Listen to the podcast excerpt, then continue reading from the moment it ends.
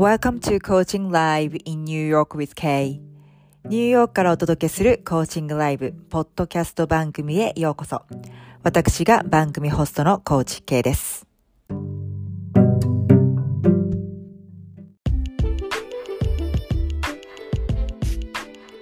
Hi everyone, thanks for tuning in today. I just wanted to say hi and quickly introduce myself as well as what my podcast program is about.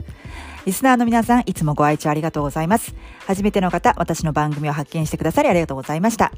この番組では、2012年より認定ライフコーチとして活動してきたニューヨーク在中のコーチ K がシナリオなしのリアルライフコーチングセッションを公開しています。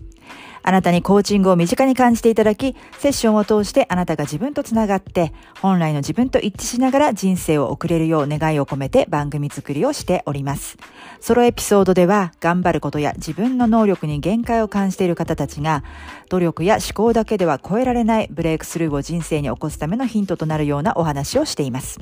時にはゲストをお呼びして皆さんのお悩み解決のヒントや前へ進む勇気となるようなお話もお聞きしております。ニューヨーク発形式軽やか人生ゲームコーチングで思考分析型左脳派の人、頑張ることに限界を感じている人が直感力を身につけ努力だけでは到達できないブレイクスルーを起こすことをサポートしております。直感力を鍛えるゲームを作ってゲームに夢中になるうちに直感を味方にする新しい能力が3ヶ月で楽しく身につき頭で考えるだけでは超えられない想定外の結果が出る人へと変わります。目標を追い続けるだけの人生からゲームのように夢中になれる、楽しめる人生へとスタンダードを変えたい方、一度無料体験セッションであなたの日常生活ですぐに実践できる直感を身につけるためのカスタマイズゲームを作ってみましょう。無料セッションのお申し込み、または番組についてのお問い合わせ、リクエストは概要欄に載せております各リンク、またはインスタグラムのアカウントの DM までご連絡ください。えー、インスタグラムまだの方はぜひフォローしてくださいね。k 斎藤 .coaching, kay saito.coaching です。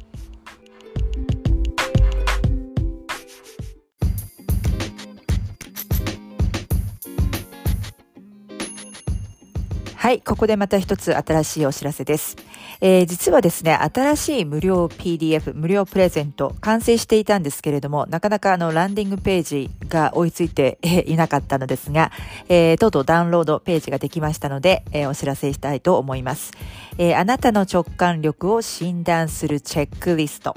努力だけでは到達できないブレイクスルーを起こすヒントということで、えー、無料 PDF としてお届けしています。えー、こんな方におすすめです。えー、仕事でもプライベートでも真面目にやるべきことをやって自分の責任を果たしているのになんだか人生楽しくない。仕事でこれ以上頑張ることや自分の能力に限界を感じていて苦しい。今までのやり方ではうまくいかなくなってきて、他のやり方がわからず焦りを感じている。人間関係で同じような問題が繰り返し起こるけれども、原因がわからずもやもや。目標を追いかける、追い続けるだけの人生はなんだか違う気がしてきたが、それ以外に何があるのかわからず虚無感に襲われる。えー、このようにいくら頑張っても行き詰まりを抜けることが難しいと感じている人が、ブレイクスルーを起こすためのヒントをお伝えしています。えー、このチェックリストであなたの直感力が診断でき、そのチェックのついた数によってブレイクスルーを起こすためのヒントが得られるようになっております。えー、ぜひね、このチェックリストをあなたがまだ使っていない潜在的な能力を開花させる第1ステップにしてみてください。えー、お申し込みは概要欄に貼り付けてありますリンク、もしくはインスタグラムの、えー、DM まで、えー、ご連絡ください。たくさんの方のお申し込みをお待ちしています。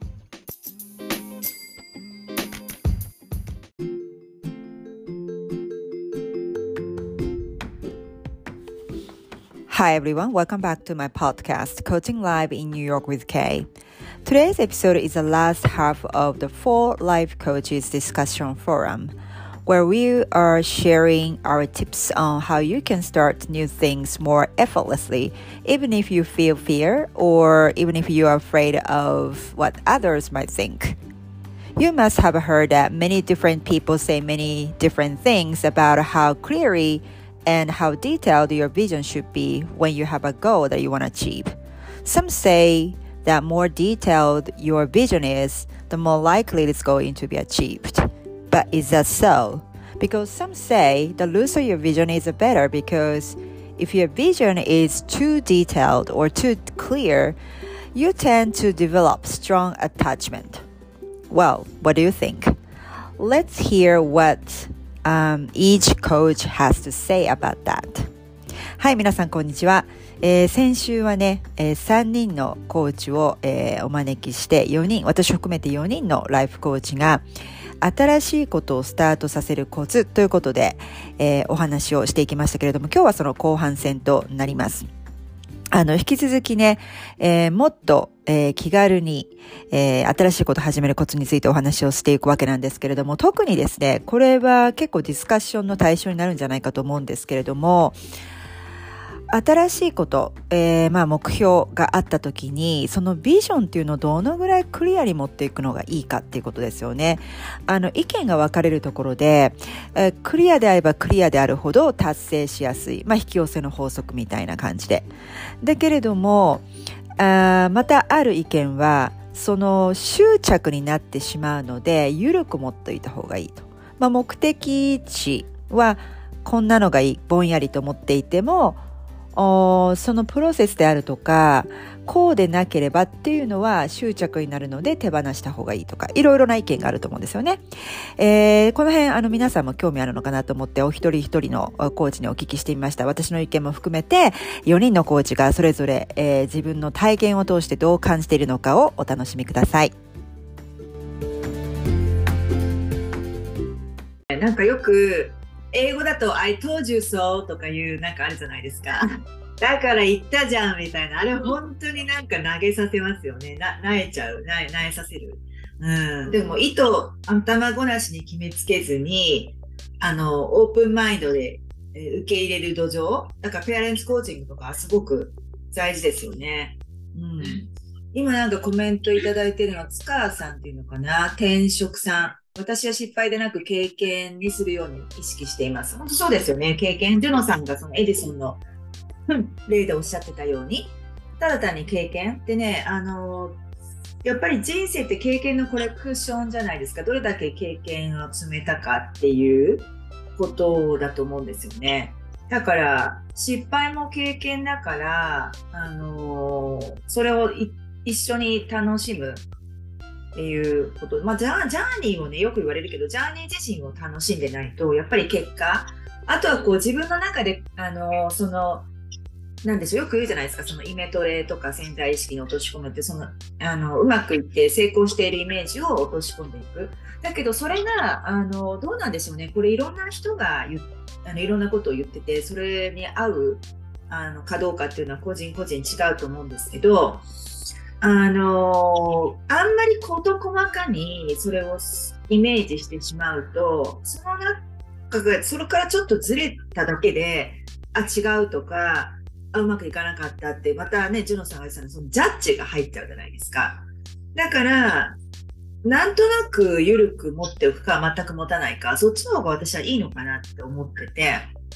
うんただそのどうなりたいかっていう自分はどうなりたいかどうありたいかっていうえー、ことは自分と向き合うことであのずっとやっていくことは大切だと思うんですけどこうこれを自分が今やってるから成功の図ってこうだよねっていうのがあんまりはっきりしすぎちゃうとそれからそれた時にがっかり感も多いしそれを失敗っていうふうにジャッジしがちになっちゃうと思うんですよね。うん、だから皆さんにお聞きしたいのはその 何か新しいことを始めましたチャレンジしましたでそこで始めたことによってこうなっていたいっていうのをどのぐらいクリアに持ってます？それとも全く持ってないです？ゆうこさんとかどうですか？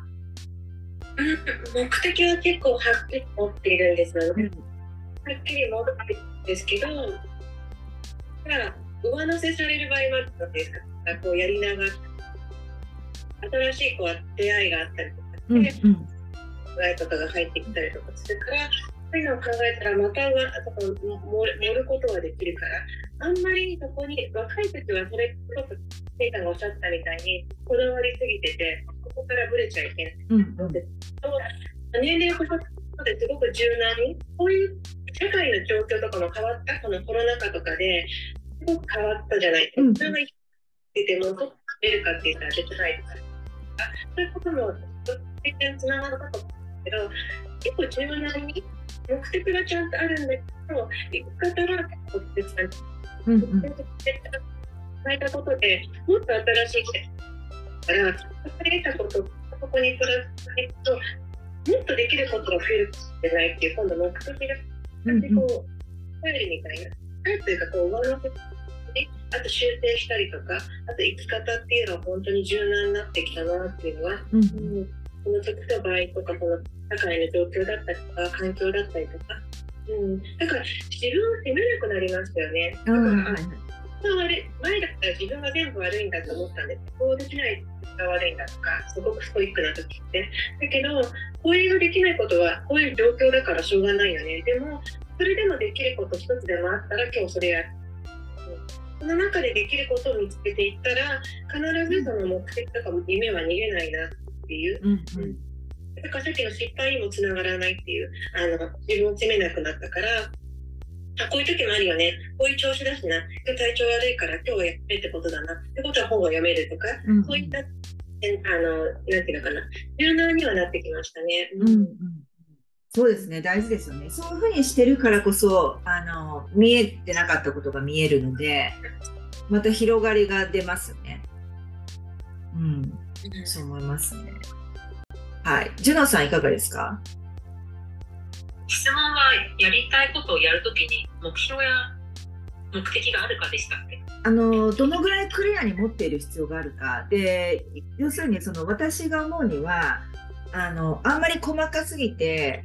こうなるっていうのがあるとそれからずれた時にがっかり感とか失敗した感みたいなジャッジが入っちゃうじゃないですか。だから皆さんはどのぐらいその新しいことを始めた時にそれがどうつながっていくのかっていうのをどのぐらいイメージされててやってるのかなと思って。なるほど。そうですね。過去の私は結構クリアに目標とか目的っていうのを作っていて、でそれに達成するのに邁進するみたいな、うんうん。そんなことですね。私も K さんと同じよううんに、うん。中で自分で立てた目標は全部達成してきたタイプなんです。うんうんコーチングを始めてちょっと考え方が変わったのはその細かく決めないで大きな枠みたいうんな大きな目標や大きな目的みたいなのをうん作っておいて細かいところは考えすぎないのもうんいいなって思うようになりました。はいはいはい。うんうんあんまり細かいことを考えるとそこからずれた時に皆さんがおっしゃるようにあなんかできてないとか、うんそういうふうになってしまうので、うん。結局はその最初に考えた目的いわゆる直感ですよね。直感で最初にこういう目標とか目的っていうのを考えたところに最後は戻ってきたっていうのが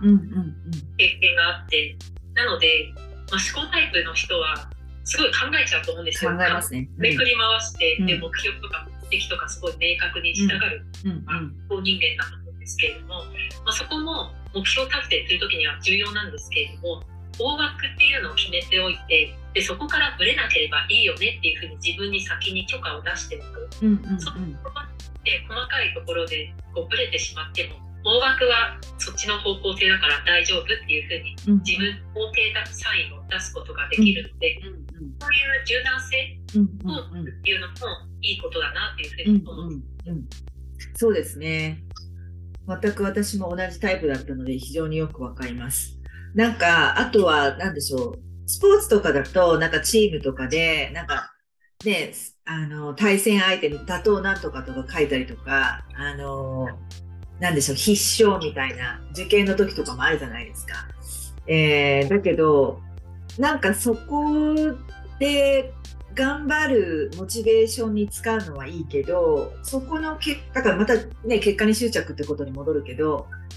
そこがじゃあなんかできなかった時のそのがっかり感とか、もうなんかそれができなかったら人生終わりだみたいな思っちゃうのはもったいないから、やっぱり広がりを、余裕を持たせておくって大事ですよね。はい。えっと、コメントいただいてますね、また。えっと、失敗と経験の違いが分かれば成長速度が変わりますよね。そうですね。うん。あの失敗というやっぱりその枠をつけてしまったりとかするとそれが多くなるとがっかりする方が多くなるけどでも逆にあの失敗が増えるとは成功に近づいてるんだって思えれば失敗すると嬉しくなるというか 経験が積んでいかれるので。そうそうそう。いいですよね。はい。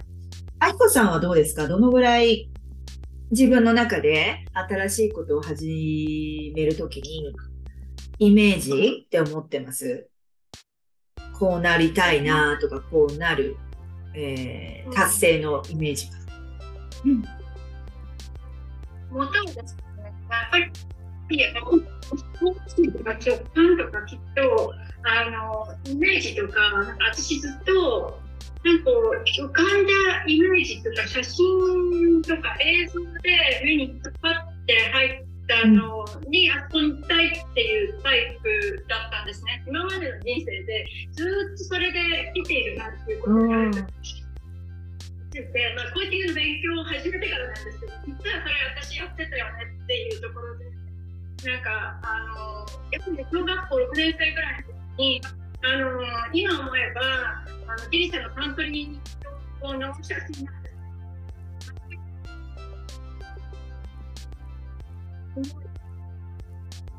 で、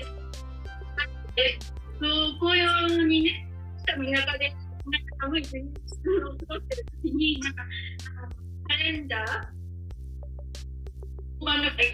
中に導かれて、いろいろこう回ってきて、今やっぱり基本じゃダメだ、これ1週間塗るっていうところで、なんかこういろいろやりながらも、その自分の中にこう、うんあったイメージのところになんか私は向かってきてでそのそこにたどり着くまでに細かいあのプランニングをしてたかっていうとしてなくて私実はなんか本当に直感で生きてみたい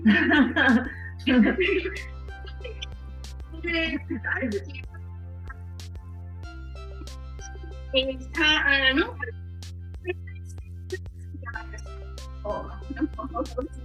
うんうんうん、あのそれ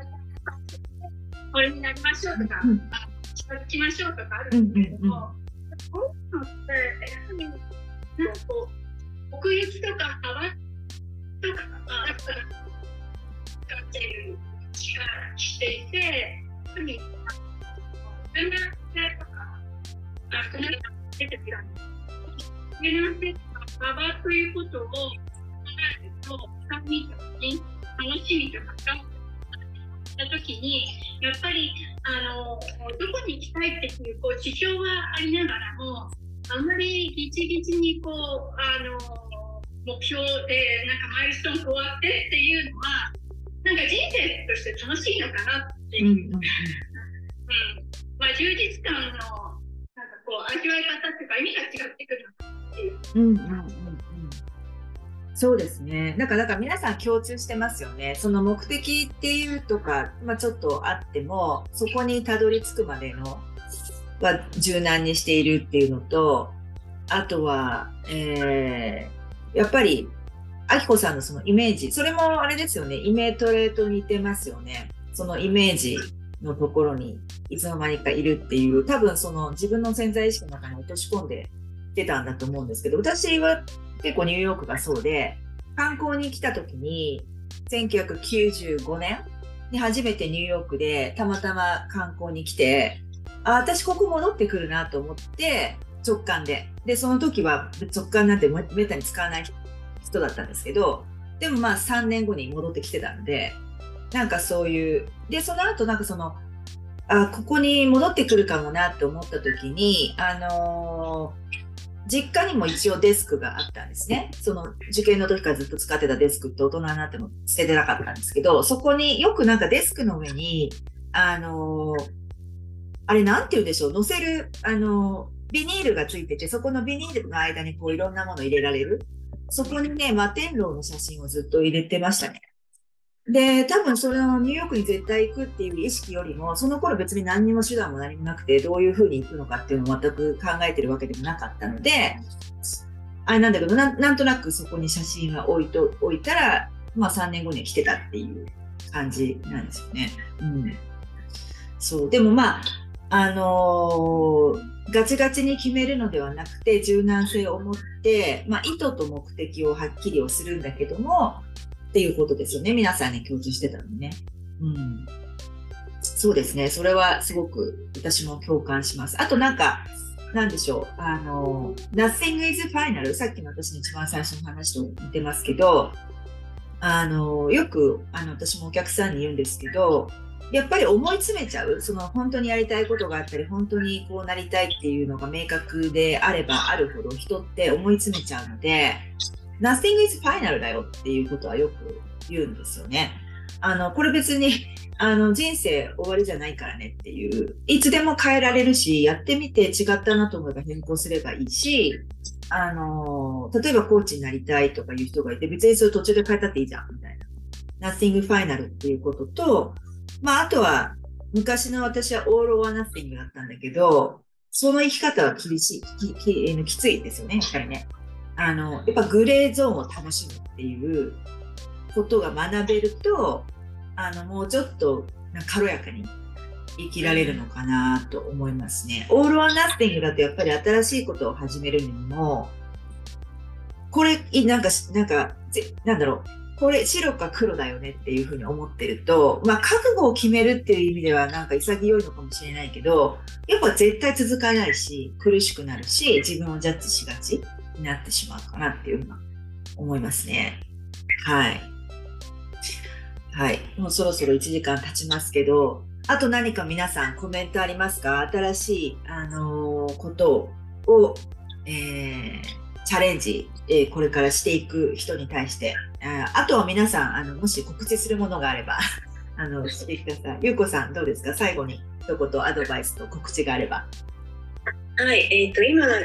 話聞いてて思ったその、まあ、並木さんもかもしれないんだけど、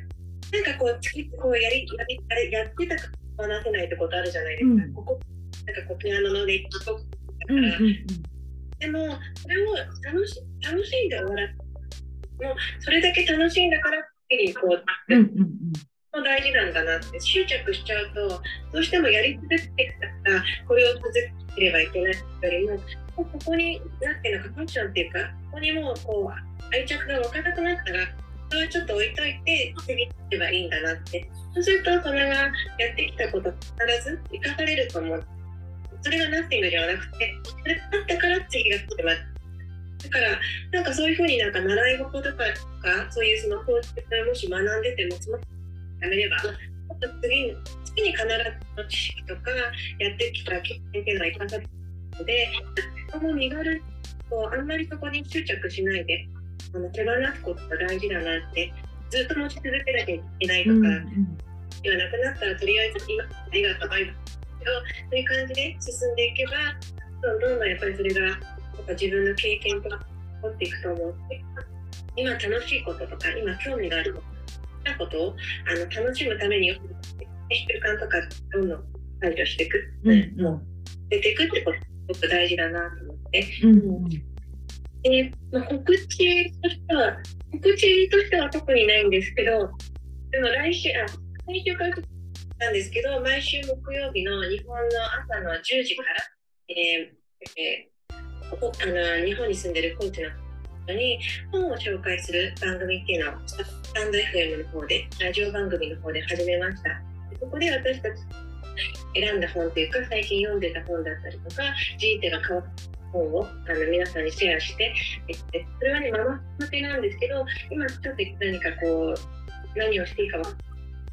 何かこう読みたいんです読めなママさんにあの読むきっかけ読むきっかけだったりとか新しい情報入るきっかけをこちらの番組で配信したいと思うのでもしください。ああご視聴ください。あありがとうございます見ました？あのね楽しそうもう私も本好きなので ねはい。で、その今、ゆこさんがおっしゃったように、なんかこう、やり始めたから最後までやらなければっていうのはありますよね。なんかね、日本人だけじゃないみたい。それアメリカ人でも、あのなんか、やりや、手をつけたことは最後までやり通さなきゃいけないっていう、なんかこう洗脳入っちゃってますね、みんなね。だけどやっぱり、興味がないのにやっているえーやり続けてるっていうことを非常にもう考えたら時間がもったいないというか ね、あのそういう執着ですよね。それを、まあ、素直に手放してその時々で興味があることをやっていくっていうのは、うん、まあちょっと時として勇気がいるかもしれないけど大事ですよね。はい、ありがとうございます。ジュノさんいかがですか？最後に一言アドバイスと告知があれば。はい、そうですね。他人の目が気になってしまうとか、あとは失敗してしまうとか、そういう気持ちになっていて、新しいことが生み出せないっていう時に自己肯定感につながってるんですけれども、そこのところで私が思っているのは、自分の揺るぎない価値、自己価値っていうものを実感できていると、ここに先が向かないようになると思うんですね。で私がやってる価値観を明らかにするコーチングで自分の価値自分が人生で大切にしたいことは何かうん自分の価値観っていうことを明らかにすることによってでそれが日々実感できるような日常生活をデザインできるようになってそうすることによって自分が自己価値の体現者になれるんですね。うんでそうすることによって自分の価値を日々実感できるようになる。で自己肯定感を上げよう上げようって頑張らなくても自然に備わってる状態になれる。でそうすることによって何か新しいことを始めようとした時にもその他人の目を気にするとか失敗したらどうしようとかそういう外への目線っていうのがなくなってで何かうまくできなくても自分の揺るぎない価値というものを実感できているのでそこでこうブレたりネガティブに考えないようになるんですけれども、でそういった価値観を明らかにするコーチングに興味がある方は私今特別価格で2週間あの個人コーチングの体験セッションを提供しているのでそちらにお申し込みいただけたらと思います。はい、ありがとうございます。インスタのプロフィールにリンク先があります。はい、ありがとうございます。そうですよね。まず自分ですよね。あのやっぱり自分も本当にあの市民権を取った言葉ですけど、自分軸。でも本当そこに戻りますよね。何をするのでも。結局外に意識が向いている分、そこでエネルギーが漏れてしまうし、でも自分に絶対的な価値っていうのをあの認められるように感じられるようになると全く外のことが気になれなくなればそれはもう一番最強だと思うので、はい、み皆さんぜひジュノさんの特別価格の期間に、えー、個人コーチングをお試しください。はい、えー、愛子さんいかがですか？最後に一言とアドバイスとあの何か告知があれば。えっとですね、挑戦ことまで、えー、カイさんありがとうございました。今日、インスタ、インスタライブ挑戦で、すごくドキドキだったんですけれども、この機会で、ちょっとこう、一歩進めた感じですごく嬉しいです。よかったです。ありがとうございます。それで、挑戦っていうことが今日の話のあのテーマに大きくなると思うんですけれども、やっぱり日本人真面目だからっていうのもあるのかもしれないし、意識的に目標を持つと、やっぱり今を犠牲にして、なんか目標に突っ走るっていう傾向があると思うんです。私もそうなんですけれども、そうすると、ずっとなんかこう、苦しんで苦しんで前だけ見て、今を楽しめなくなるっていうので、ちょっと今にね、もうちょっと一度フォーカスをこう、こう持ってくることっていうのも大切なんじゃないかなって、それはあのお話ししてた中で私すごく思ったんですけど、うん、ということも含めてですね、まあ、これから告知になるんですけれども、おこれおこれからですね、プログラムをあの考えていて、えー、近日中に発表させていただきたいと思うんですけれども、子どもの才能特性に気づいて伸ばすコーチングスタイルの子育てができる親になるという目的のもと子育て視点アップデート8週間集中プログラムの無料モニターさんを募集しますので、えー、子育てねみんな子どもに幸せになってほしいっていうのはもう共通だと思うんですけれどもでもやっぱり心配不安がゆえにちょっと子供を見る視点を間違えてしまうとなんか親も子供も苦しくなる。うん、でちょっと視点を変えるだけで、えー、もうちょっとあの今できること今すごく、あのできてできるできもうすでにできていることだとかあとはあ強みのもとっていうのを見れるようになると思うんですね。それによって、えー、変わってくる世界といいますか可能性がすごく広がることになる。えーまあ、そういうのをちょっと講座とコーチングで、えー、アップデートにご興味があったらあぜひ参加していただきたいはい、ありがとうございます。愛子さん、とても初めてとは思えない、あの、今日ライブ、すごい。だから、あの、ウォーク・ザ・トークというか、このテーマにぴったりな、もう、愛子さんがここにいること自体が、あの、皆さんのインスピレーション、モチベーションになったかと思うんですけど、全然緊張されてるように見えないしね。緊張してたのかもしれないけど。よかったです。よかったです。はい。で、皆さんね、子育て中の方多いと思うんですけど、ぜひ、あの、この期間、モニターさんということなので、あの、あきこさんのプログラムをね、お試しいただけたらと思います。はい。で、えっと、私の方はですね、そうですね、まあ、新しいことにチャレンジするっていう、あの、ワクワクがあると思うんですけど、あの、気構えないっていうことが、一番いいのかなって。まあ、なんでもかんでも、あの、こう、シリアスに取りがち？私たちって特に日本人ね。で、私も昔そうだったからすごくわかるんですけども、あのなんだったっけな、いい、あの、ことわざってことじゃないんですけど、なんかよく、あの、life is a serious thing, but you don't have to take it so seriously っていうことがあるんですよね。人生って真剣そのもののことだけどそんなにシリアスに取る必要ないよねって。本当にその通りであのなんだろう。あんま深刻になりすぎるからこそ何につけてもあの自分の中でルールを作ってしまったりないのかしなきゃとかべきとかこうじゃなきゃっていうのがいろいろ出てきちゃう。もっとなんか全体のことを気楽に捉えていいんじゃないかな。で、さっきその、こうに言うとね、さっきのゆうこさんが、あ、でもそれゆうこちゃんがだからできたんだよって言われるっていうお話がありましたけど、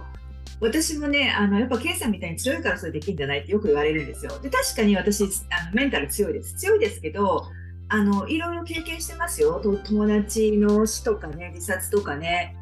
父の死とかね、あとは私は結構親戚、あの男性の方結構早死にだったりとかして、すごく大好きだったおじさんを亡くしてたりとか、いろいろ経験してます。あので、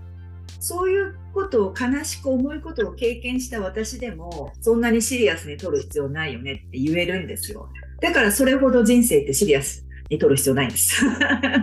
そうそうそう。で、本当に究極言うと、自分自身が、皆さん自身が死ぬことでさえ別に大したことない。要は、光、自分の本質、えー、なんていうの、もともとの、あの、ものに戻っていく、光に帰っていくだけなので、肉体を、肉体から離れるっていう、ただそれだけのこと。そう思うと、あの、別に何事もシリアスに取る必要がない。ので、まあ、そんな感じで、あの、新しいことにどんどん、あの、チャレンジしていく、気構えずにっていうのがあるのかなと思います。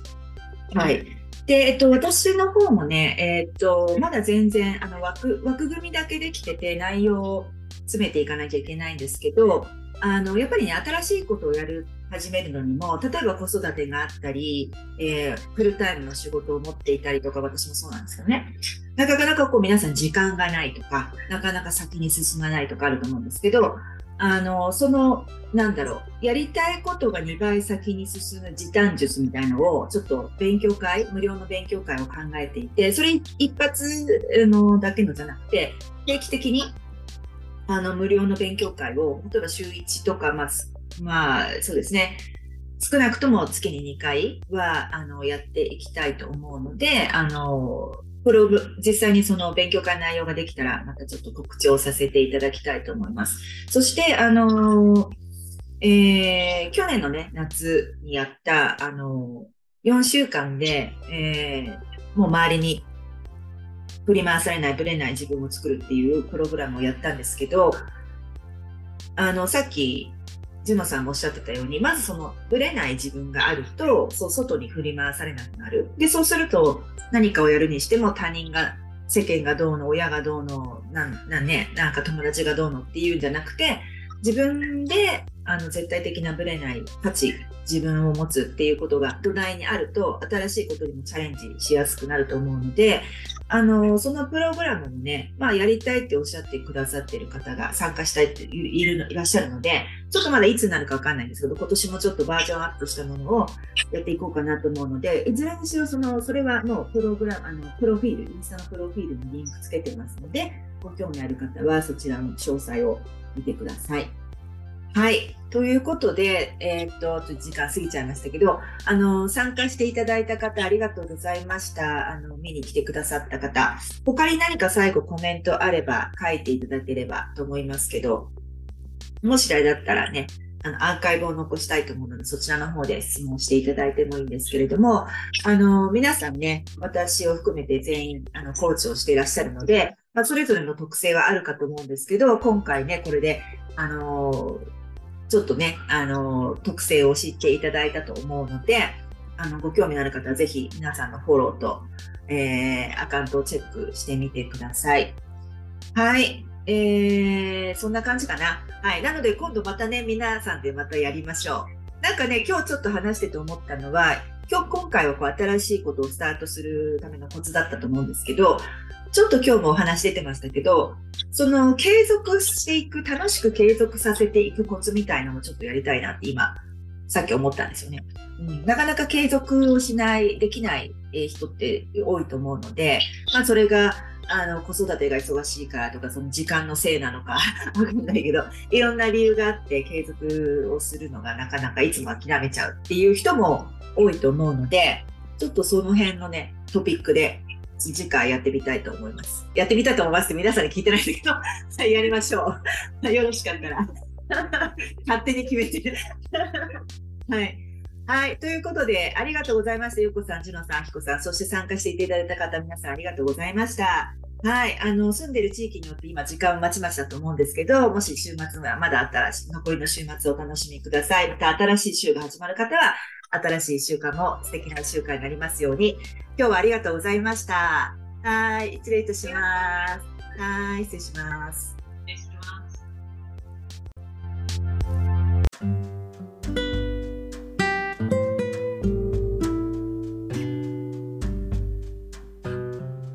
はい、ということで今回のエピソードはいかがだったでしょうか？